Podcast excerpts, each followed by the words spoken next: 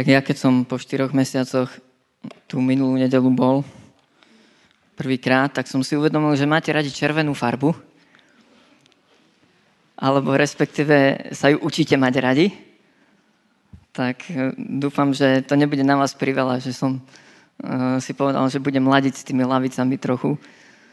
A, a Vlastne dneska by som vás rád pozval do takej série. Bude to prvá časť, neviem, koľko ich bude ďalej, či len tri alebo viacej.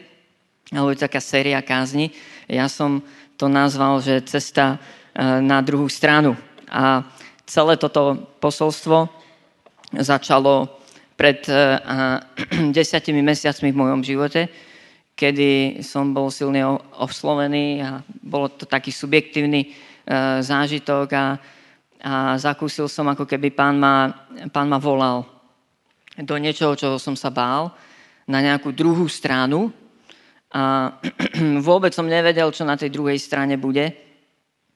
A, a ktorý asi, viete, čím, čím som prechádzal, tak a, u, mňa, u mňa to bolo veľmi, veľmi také hrozivé, že nevedel som, či budem ďalej a, pôsobiť ako kazateľ tohoto zboru.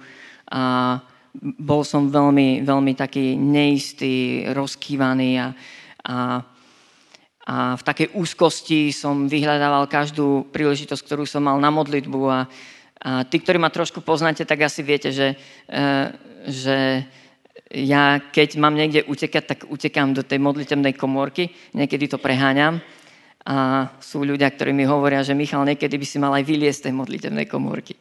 A majú pravdu. A, a raz, ako som v takejto úzkosti e, chválil pána, ležal pred ním na tvári, tak mi pán pripomenul tento príbeh, ktorý budem s vami po takých maličkých kúskoch prechádzať. A to je príbeh, ktorý dobre poznáme asi. Ako, ako pán Ježiš poslal učeníkov preplaviť sa na druhú stranu. A oni nasadli do tej loďky a, a veslovali, veslovali celú noc a Nehovoriac o tom, že neochotne nastupovali do tej loďky a nevedeli sa pohnúť, lebo dul hrozný protivný vietor proti ním. A potom nad ránom prichádzal pán Ježiš a po vode ku ním. Oni boli predesení, vyľakaní. A je to krásny príbeh. Poznáte ho? A mne sa potom páči, ale zároveň ma aj desí tá časť, kedy, kedy e, Peter dostal pozvanie od pána aby vystúpil z loďky. A celá tá séria je o tom, že toto pozvanie e, prichádza od pána. To nie je o tom, že my, si, my sa rozhodneme prejsť na druhú stranu. A to pozvanie, ten impuls prichádza od pána. A ani tak nie je, nezáleží na tom, čo je na tej druhej strane. Dokonca, keď ten impuls príde od pána, tak my nevieme väčšinou, čo je na tej druhej strane. A preto preto niekedy e, e, máme problém použiť loďku, do ktorej nás pán pozýva. A to bude tá prvá časť, o ktorej budeme dnes hovoriť. Kedy zúfalo potrebujem loďku. Musím prestať kempovať, ale musím zdvihnúť kotvy a nastúpiť do loďky. To je taká prvá časť. No a potom na budúce sa pozrieme na tie veci, že čo nám bráni do tej loďky nastúpiť. Prečo je tak ťažké do tej loďky s Ježišom nastúpiť? A, a potom niekedy tretiu časť uh, si povieme, uh, prečo je tak ťažké z tej loďky potom vystúpiť. a impuls od pána na druhú stranu, prejsť na druhú stranu, prichádza vtedy, keď nie sme na to pripravení. Väčšinou. Ja som nebol pripravený. Bol som vydesený, vôbec som sa necítil na to robiť nejaké radikálne zmeny v mojom živote. A, ale pán mal zrejme iný pohľad, iný názor. A ten impuls od neho príde v čase, na ktorý možno nie sme vždy pripravení. Dokonca v nevhodnú chvíľu. Ale z nášho uhlu pohľadu. Lebo inak by sme možno pánovi nevenovali pozornosť. A, a ten impuls prejsť na druhú stranu si zrejme možno aj zažil v tvojom živote. A bolo to možno, keď keď ťa pán pozval, aby si ho nasledoval a pre teba to znamenalo vážny konflikt s tvojimi rodičmi alebo blízkymi alebo príbuznými. A ty si sa radikálne rozhodoval vo veľmi ťažkých situáciách, pane, idem nasledovať tvoj hlas, tvoje povolanie. Neviem, či to niekto z vás takto prežil, nehovorím, že všetci, ale aj letný pohľad do písma nás k tomu privádza, že Pán Ježiš, eh, Boh, keď povoláva svojich služobníkov, tak ich vytrhuje z nejakého prostredia ako Abrahámovi povedal, opusti otca, opusti otčinu, tú domovinu, to povolanie. A pre mňa to bolo naozaj až takto ťažké. Ten prvý, prvý druhý rok môjho nasledovania pána Ježiša som sa ocitoval v situáciách, kedy, kedy som rozmýšľal, čo si zabalím, keď ma moji rodičia naozaj vyhodia z domu kvôli tomu, že som sa rozhodoval nasledovať pána Ježiša nastúpil som do loďky. Ale po rokoch aj táto loďka sa môže stať miestom, ktoré ma oddeluje od samotného Ježiša. A príde nový impuls a Ježiš povie, poď za mnou, nasleduj ma. Do takejto loďky pán zobral mladé dievča alebo mladú ženu uh, Máriu, uh, keď k nej poslal aniela, a aniel jej povedal, buď pozdravená, obdarená milosťou. A, a ona, ona povedala na to pozvanie od Boha, som tvoja služobnica. A vôbec nevedela, čo bude na druhej strane, len vedela, že to bude mať ťažké a mala to ťažké. Ale dnes sme vďační za to, že povedala áno. Je to tak? To pozvanie od pána možno pre teba znamenalo uh, impuls, aby si vstúpil do služby, na ktorú si sa necítil a, a do ktorej keď si vstupoval, tak sám si sa cítil nehodný alebo skompromitovaný. A keď ti pán povedal, poď, poď, alebo ti to hovoril cez nejakých iných ľudí, tak ty si videl troch, štyroch ďalších, ktorí boli šikovnejší, múdrejší, obdarovanejší pre tú službu ale možno, možno ak si na ten impuls už odpovedal áno a vstúpil si do tých vecí, dnes máš skúsenosť, že to nebolo ľahké, ale bolo to to najlepšie. A cez to prišlo mnoho Božieho e, požehnania. Keď prichádza ten impuls, tak na neho odpovedáme nie preto, že vieme, čo bude na druhej strane. A nie preto, že by sme sa nebáli, ale preto, že do tej lodky nastupujeme s Ježišom nechcem zostať tam, odkiaľ Ježiš odchádza. A o tom bola a je aj moja situácia, kde som sa modlil, pane, nechcem byť tam, kde ma už nechceš mať. Ale je to ťažké. A, takže cesta na druhú stranu. No a znovu máme tu možno dva, dva extrémy. Sú ľudia, ktorí idú na druhú stranu aj bez Ježiša. Lebo chcú všetko reformovať a napraviť a vedia, ako to má všetko fungovať najlepšie a chcú veci meniť a hurá, ideme. A potom sú ľudia, ktorí nechcú, nechcú ísť na tú druhú stranu, lebo staré je lepšie. Hej? A nie sú ochotní meniť čokoľvek vo svojich životoch. Ale do tej loďky vstupujeme s Ježišom kvôli nemu. Nie kvôli ambícii alebo strachu. Ale kvôli tomu, Ježiš, nechcem, aby si odišiel a ja, aby som tu zostal. Ja sa chcem pohnúť s tebou. Cesta na druhú stranu. A, a celý ten príbeh je napísaný v Evangeliu podľa Matúša, 14. kapitole. Eh, môžete si spolu so mnou otvoriť alebo spolu so mnou sledovať. V každom prípade vás veľmi pozývam do toho, aby ste sa aj doma eh, do týchto textov pozreli. A ja vám prečítam aj čas tej predchádzajúcej udalosti, aby sme videli, že naozaj toto pozvanie na druhú stranu do životov učeníkov neprišlo práve v najlepšiu dobu alebo v najvhodnejší okamih. Bol by som rád, keby sme videli celý ten kontext, čo sa dialo predtým. A predtým sa dial ten obrovský zázrak nasytenia obrovského zástupu. Nevieme presne, koľko tam bolo ľudí, vieme, koľko tam bolo mužov. Okolo 5000. To znamená, že tam naozaj mohlo byť aspoň tých 10 tisíc ľudí. A A oni boli svetkami uh, obrovského kampusu, prosto nenormálne veľkého zhromaždenia, o ktorom my možno v Európe alebo na Slovensku len snívame a poznáme také zhromaždenia len z propagačných materiálov uh, uh, Cfán Ministries Reinharda Bonkeho alebo Daniela Kolendu alebo nejakých iných evangelistov. A ten kamp, kemp trval dlho, niekoľko dní a, a naozaj boli v samote a, a udial sa tam obrovský zázrak nasytenia tých zástupov. Celé zástupy. Viete si to predstaviť, čo sa tam udialo, keď e, celý ten dáv bol nakrmený z pár chlebov a pár rybičiek? Viete si to predstaviť, vidieť na vlastné oči taký zázrak? A, takže možno si vieme domyslieť to pohnutie, to vedomie, Ježiš je naozaj Mesiáš. My, sme, my žijeme v dňoch, kedy prišiel Boží syn. Veľké veci sa tu dejú. Viete, ľudia sú vždy fascinovaní a nadšení zázrakmi a nadprirodzenými vecami. A mňa zaujal, a chcel by som vás na to upozorniť, ten 22. verš.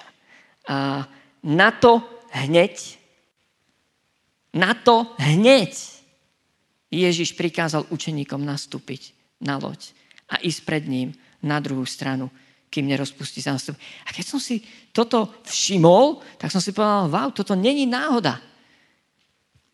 A táto Ježišová pre nás nepochopiteľná, radikálna reakcia, hej, každý pastor by tam zostal. Hej, každý pastor zostáva pri svojich zástupoch.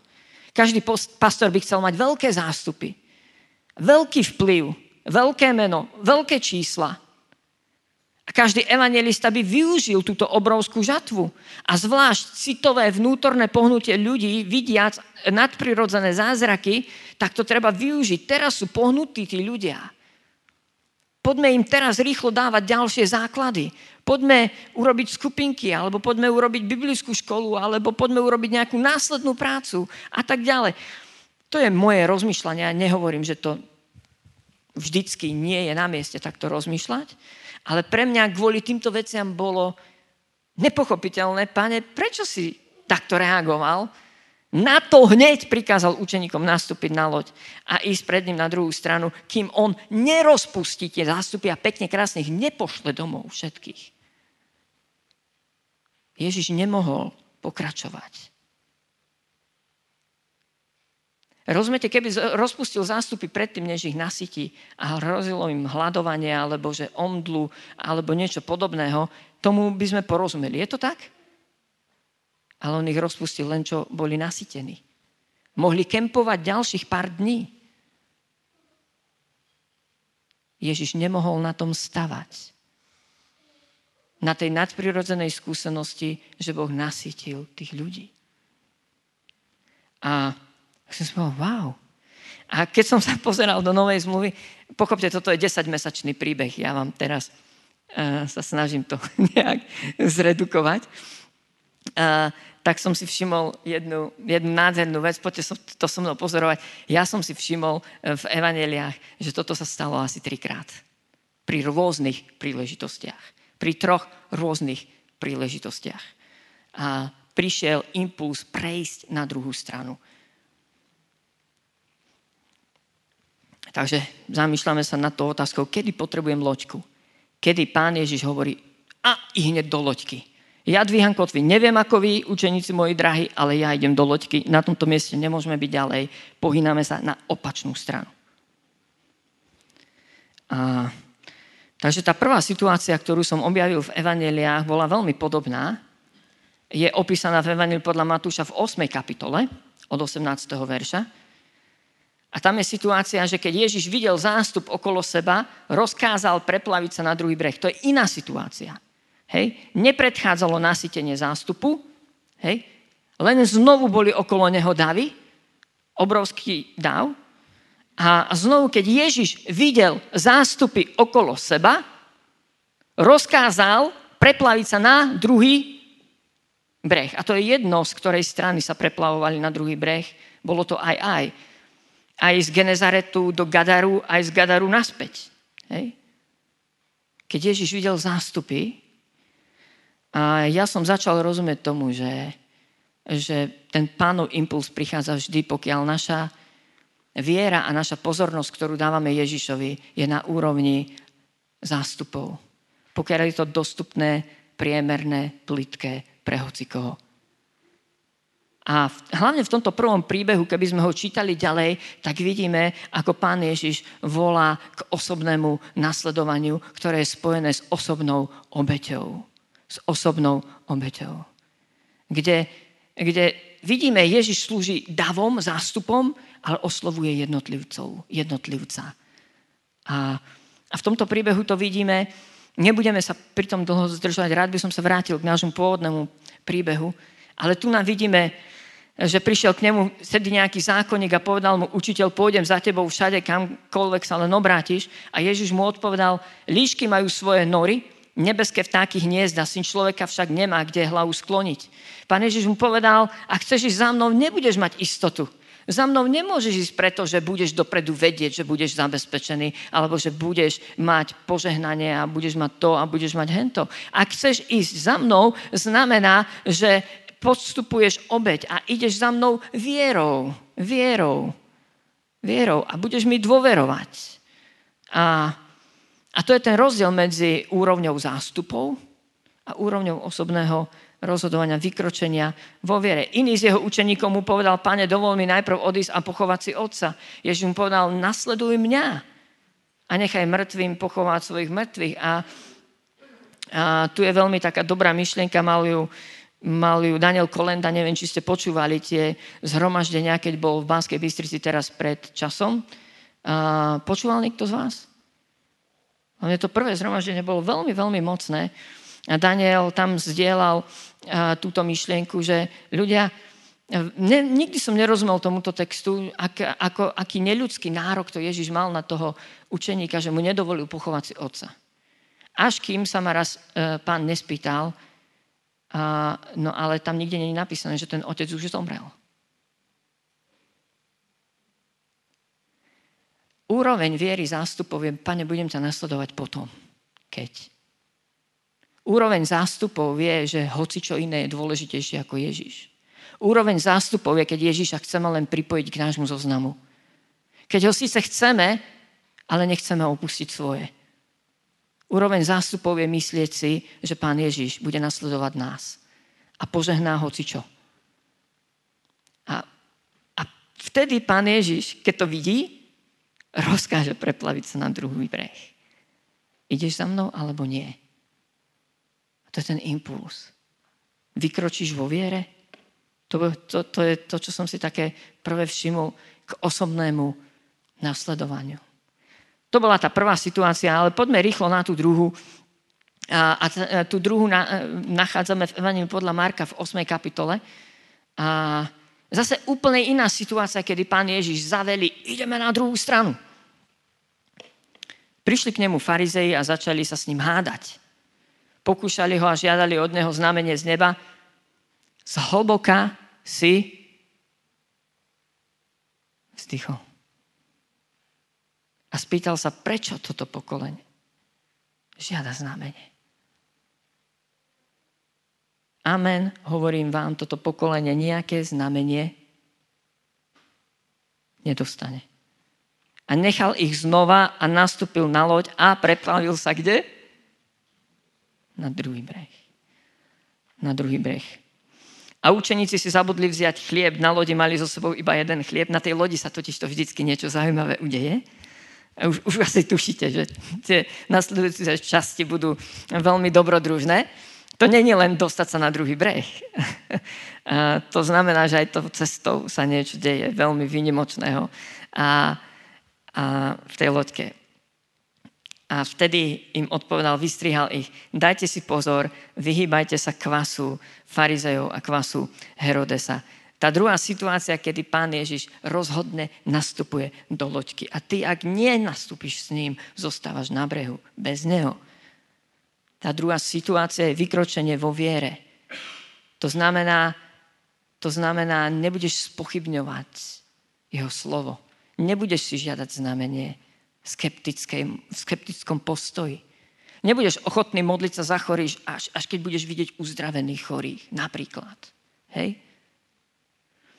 Ten kvás farizejov sa prejavuje pokritectvom. Asi viete, že veľa sme hovorili o, o tej, ako keby tej náboženskej smotánke týchto náboženských vodcov. Oni totiž to mali patent na rozum, sa hovorí. Oni vedeli ako. A keď prišiel pán Ježiš, darmo, že činil mocné znamenia, darmo, že mal veľmi mocné vyučovania, ktoré mu nemohli odporovať a dokazoval im spísem častokrát, ako sa mília.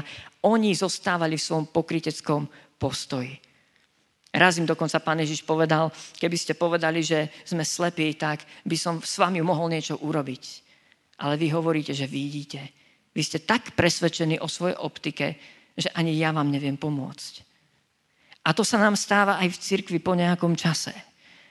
A po nejakých rokoch našich skúseností, po rokoch našich sklamaní, po rokoch a, a, nejakého štúdia alebo ovplyvnenia nejakým davom. Rozumiete, to je tá úroveň zástupu, akým zástupom si ovplyvnený. K akému zástupu na miesto Ježiša si sa ty prispôsobil. S akým davom si splynul na miesto, aby si splynul s Ježišom samotným. Ak si splynul s tým skeptickým davom, možno zostaneš na brehu s tým davom. A to je pozvanie vstup, vykroč vo viere. Ježiš sa ťa pýta, veríš mi? Budeš veriť môjmu slovu? V Božom slove v zmluve je napísané, keď príde syn človeka, či nájde vieru? Na zemi Pán Ježiš bude hľadať, vyhľadávať vieru. Vyhľadávať tú vieru. Kvas farizejov sa prejavuje aj tak, že súdime tých ľudí, ktorí sú okolo nás. Keďže my vieme, čo je to správne, tak vieme súdiť tých, ktorí to v našich očiach nevedia. A keďže to nerobia tak, ako si my myslíme, a keďže si myslíme, že to, ako to my myslíme, je to najlepšie, tak ich vieme odsúdiť. Ale nechcel by som viac rozoberať túto tému. Poďme, vráťme sa k nášmu textu, eh, k tomu príbehu po nasytení 5000 davu. A 10 tisícového davu, možno 15 tisícového davu. A pán Ježiš povedal, a toto je tá tretia situácia, kedy povedal hneď do loďky a pôjdete na druhú stranu. A túto situáciu viacej rozoberá Evangelium podľa Jána, 6. kapitola. Prosím, pozrite sa do toho z pohľadu evangelistu Jána. On to ešte, ešte viacej zachycuje. A pán Ježiš tam tým zástupom, keď tie zástupy videli, že Ježiš sa prepravil na druhú stranu, tak oni utekali za ním. Lebo prežili nadprirodzené veci s Ježišom. A ráno, keď videli, že tam Ježiš není, tak sa ho rozhodli hľadať. A evangelista Ján e, celú tú situáciu približuje. A ja som bol šokovaný, kde, kde otvorene im hovorí, veru, veru vám hovorím, nehľadáte ma preto, že ste videli znamenia, ale že ste jedli s chlebou a nasytili ste sa. Radikálne konfrontuje. Preto som musel odísť na druhú stranu pred vami. Lebo táto motivácia vidieť znamenie a chcieť vidieť nové znamenie, táto motivácia prežiť niečo nádherné s Bohom a chcieť to prežiť znovu a znovu a znovu, nestačí na to, aby ste ma nasledovali. A potom tam ak poznáte Jána 6. kapitolu, tak asi viete, že nasledovalo tvrdé vyučovanie, kde pán Ježiš hovorí, ja som chlieb. A kto mňa je a pije moju krv. A tá kapitola dokonca kulminuje v tom napätí, a kedy mnohí z jeho vlastných učeníkov sa rozhodli ďalej ho už nenasledovať. Dokonca na 12 sa pán Ježiš obrátil s otázkou v závere, 6. kapitoly Evangelia podľa Jána. Aj vy chcete odísť? A oni mu povedali, ku komu pôjdeme. Slova väčšného života máš a my sme uverili a poznali, že ty si Kristus, ten svetý Boží. A úroveň zástupov je úroveň hľadania požehnania pre seba. Je to úroveň, kedy sme motivovaní nasledovať Krista kvôli všetkým tým veciam, ktoré sa v jeho mene môžu diať a dejú a budú diať. Rukami jeho služobníkov, našimi rukami a našou službou. A, ale pán Ježiš hovorí, poďte na druhú stranu. A, a pozýva nás a, k nasledovaniu a jeho samého. Pozýva, pozýva nás k seba vydaniu. Nie k seba požehnaniu, nie k seba realizácii, nie k seba vyvyšovaniu, nie k seba uspokojeniu. Pozýva nás k seba vydaniu. A to, toto bola tá prvá časť, ktorú som prežíval na tvári pred pánom počas týchto posledných desiatich mesiacov, kde mi pán hovoril, ak, ak naozaj chceš ísť za mnou a niektoré veci, tvoje motivácie a tvoje skúsenosti už nestačia. Potrebuješ ísť za mnou. A, a myslím, že táto tretia vec, tento príbeh bude pre nás všetkých veľkou lekciou, alebo je pre nás lekciou. A priznám sa vám, že a, som a, nadšený, alebo ja, jak to povedať, som charizmaticky orientovaný človek. A, a celý život som tužil potom vidieť zázraky a mnohé z nich som videl na vlastné oči. A verím, že Boh nás povoláva k tomu, aby sme boli, mali detskú vieru, pokiaľ príde na zázraky. Hej. Len my vtedy začneme byť opatrní ako hady. Keď máme mať prostú vieru holubíc. A keď máme byť opatrní ako hady, Hej? Keď máme byť pozorní, keď nepriateľ spôsobuje ochladnutie našich srdc, keď nepriateľ zamoruje naše životy ustarostenosťou, tak vtedy máme charakter holubíc. A vtedy by sme mali byť opatrní ako hadi. A Napriek tomu si myslím, že toto bude pre nás veľkou výzvou. Dnes v, v tejto dobe sme veľmi orientovaní na seba, požehnanie. A žijeme v dobe, kedy a, je veľký dôraz skladený na, na nás samých, kedy človek sa dostáva do centra. A viete čo, už je takmer jedno, či je to charizmatické prostredie ako evangelikálne. V charizmatickom prostredí ten človek chce prežívať veci a vidieť zázraky a pokiaľ ich neprežíva a nevidí, tak všetko ostatné nestojí za to a označí to, že sú to len náboženské báchorky a rozprávky. Poznáte taký prístup ľudí?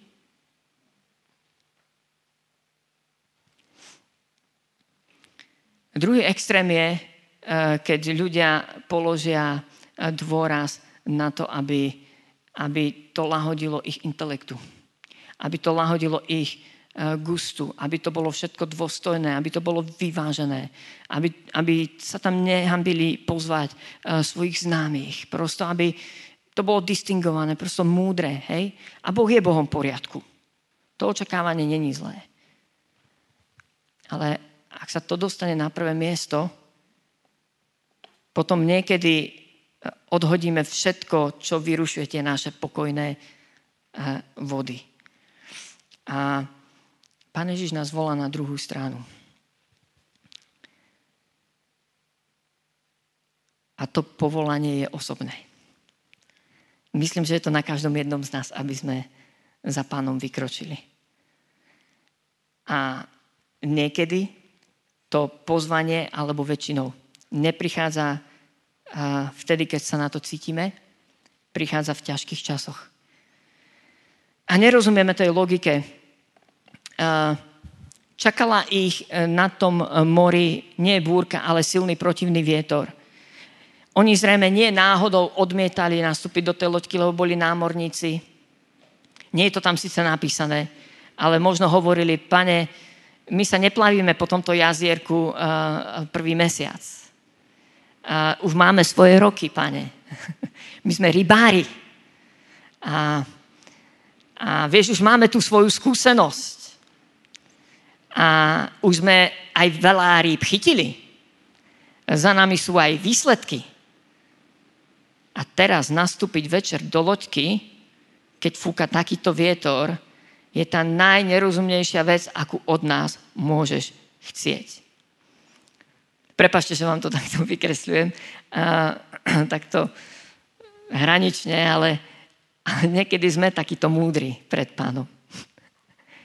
A, a niekedy rozhoduje niečo iné ako naša viera. Ako je to možné, že pán videl, že pre nich ten silný protivný vietor a tá drina celonočná bude lepšia. Ako teplé miestečko pri dotknutých zástupoch spokojných, nadšených, uctievajúcich Ježiša. A učeníci si to možno predstavili, že po celodennej drine roznášania tých chlebov a rybičiek a, a niekoľkých dňov, že už konečne si sadnú a, a k televízoru otvoria si pivko a, a vstúpia do svojej obyvačky, do tej svojej intimnej zóny a nikto im nič nebude môcť a budú si konečne môcť vydýchnuť s dobrým pocitom.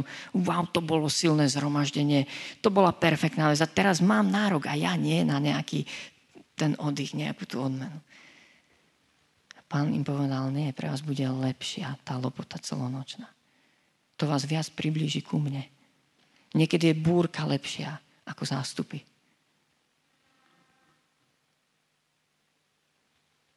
To je jeho impuls. Pre mňa. A, a teraz to poviem, že pre teba. A toto pozvanie nie, nie je k zástupom do tej loďky môžeme ísť len ako jednotlivci. S Ježišom.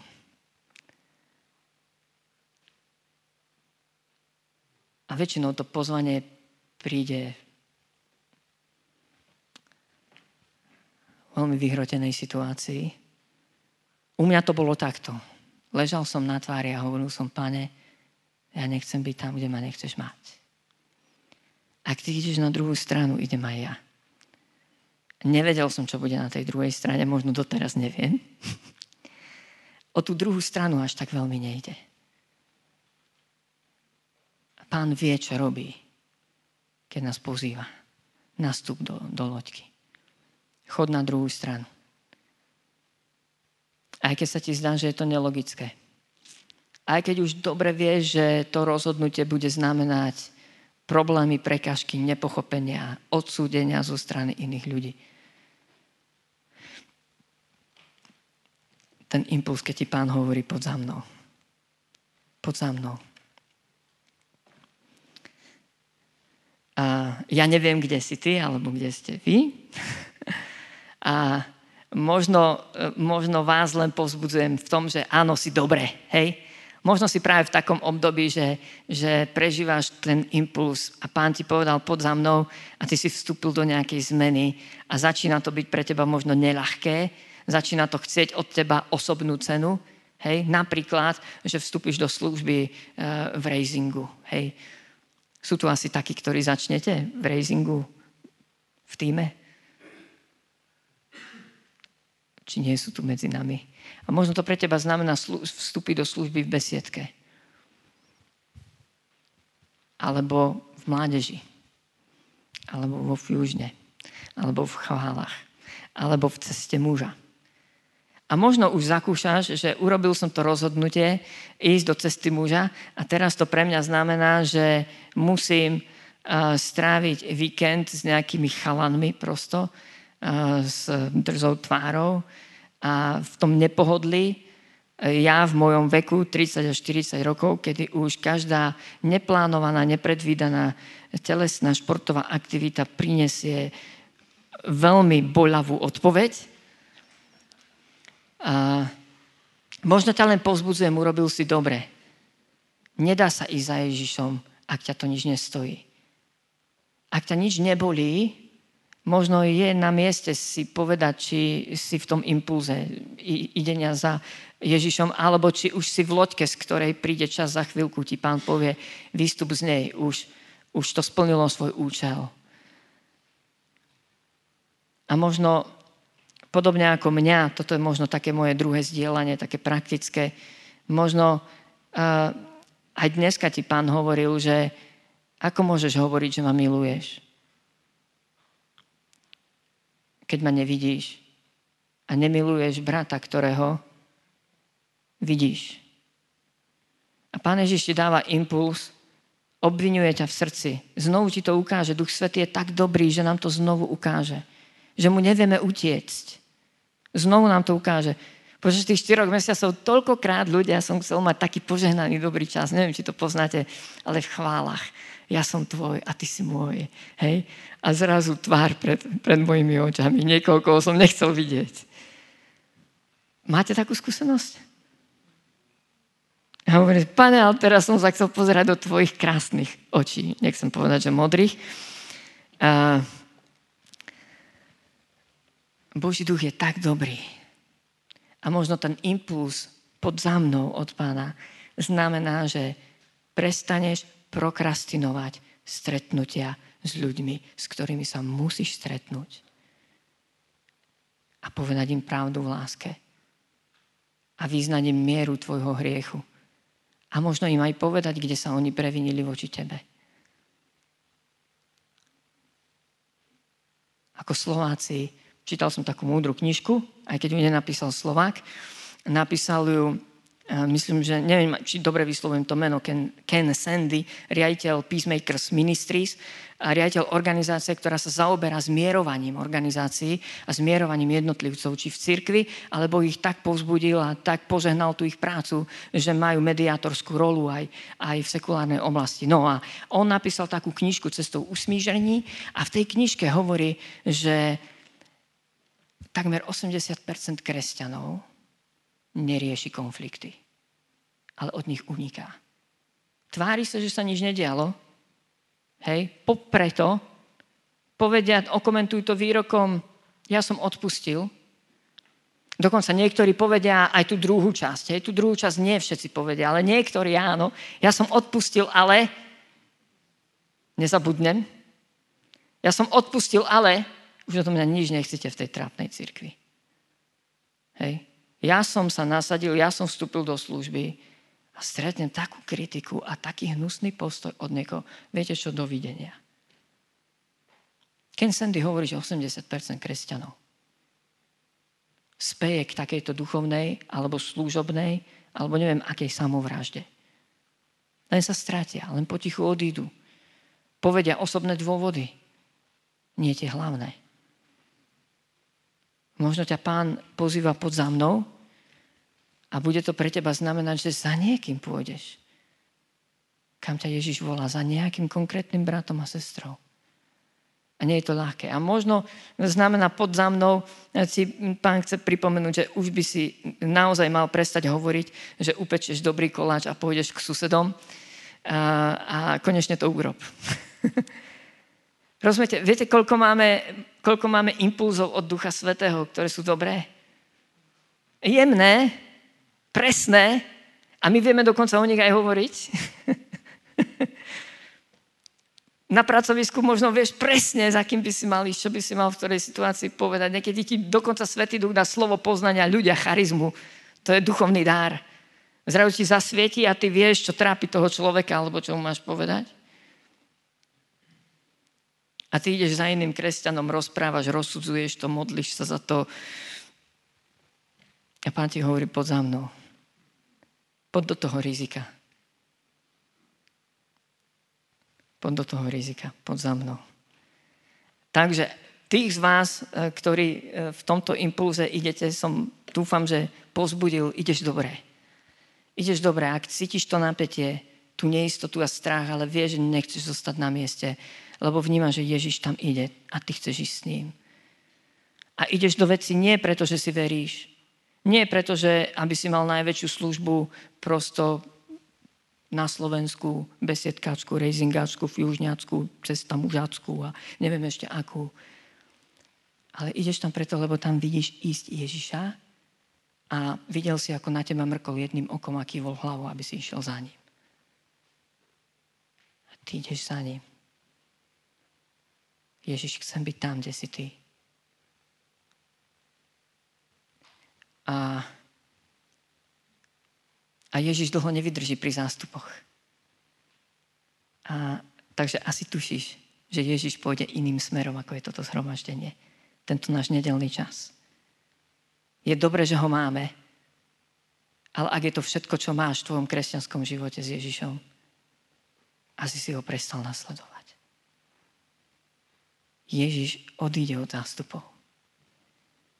A ak všetko, čo máš, je nejaký kvás farizejov, premúdrelosť, nároky, nejaká samospravodlivosť, pícha, súdenie iných, ako by veci mali fungovať. Ježiš tam už dávno není. A volá ťa niekam inám, do tvojho osobného dobrodružstva s ním, do zdieľania jeho srdca. Tak to bola prvá časť. Cesta na druhú stranu. Na budúce budeme pokračovať. Amen.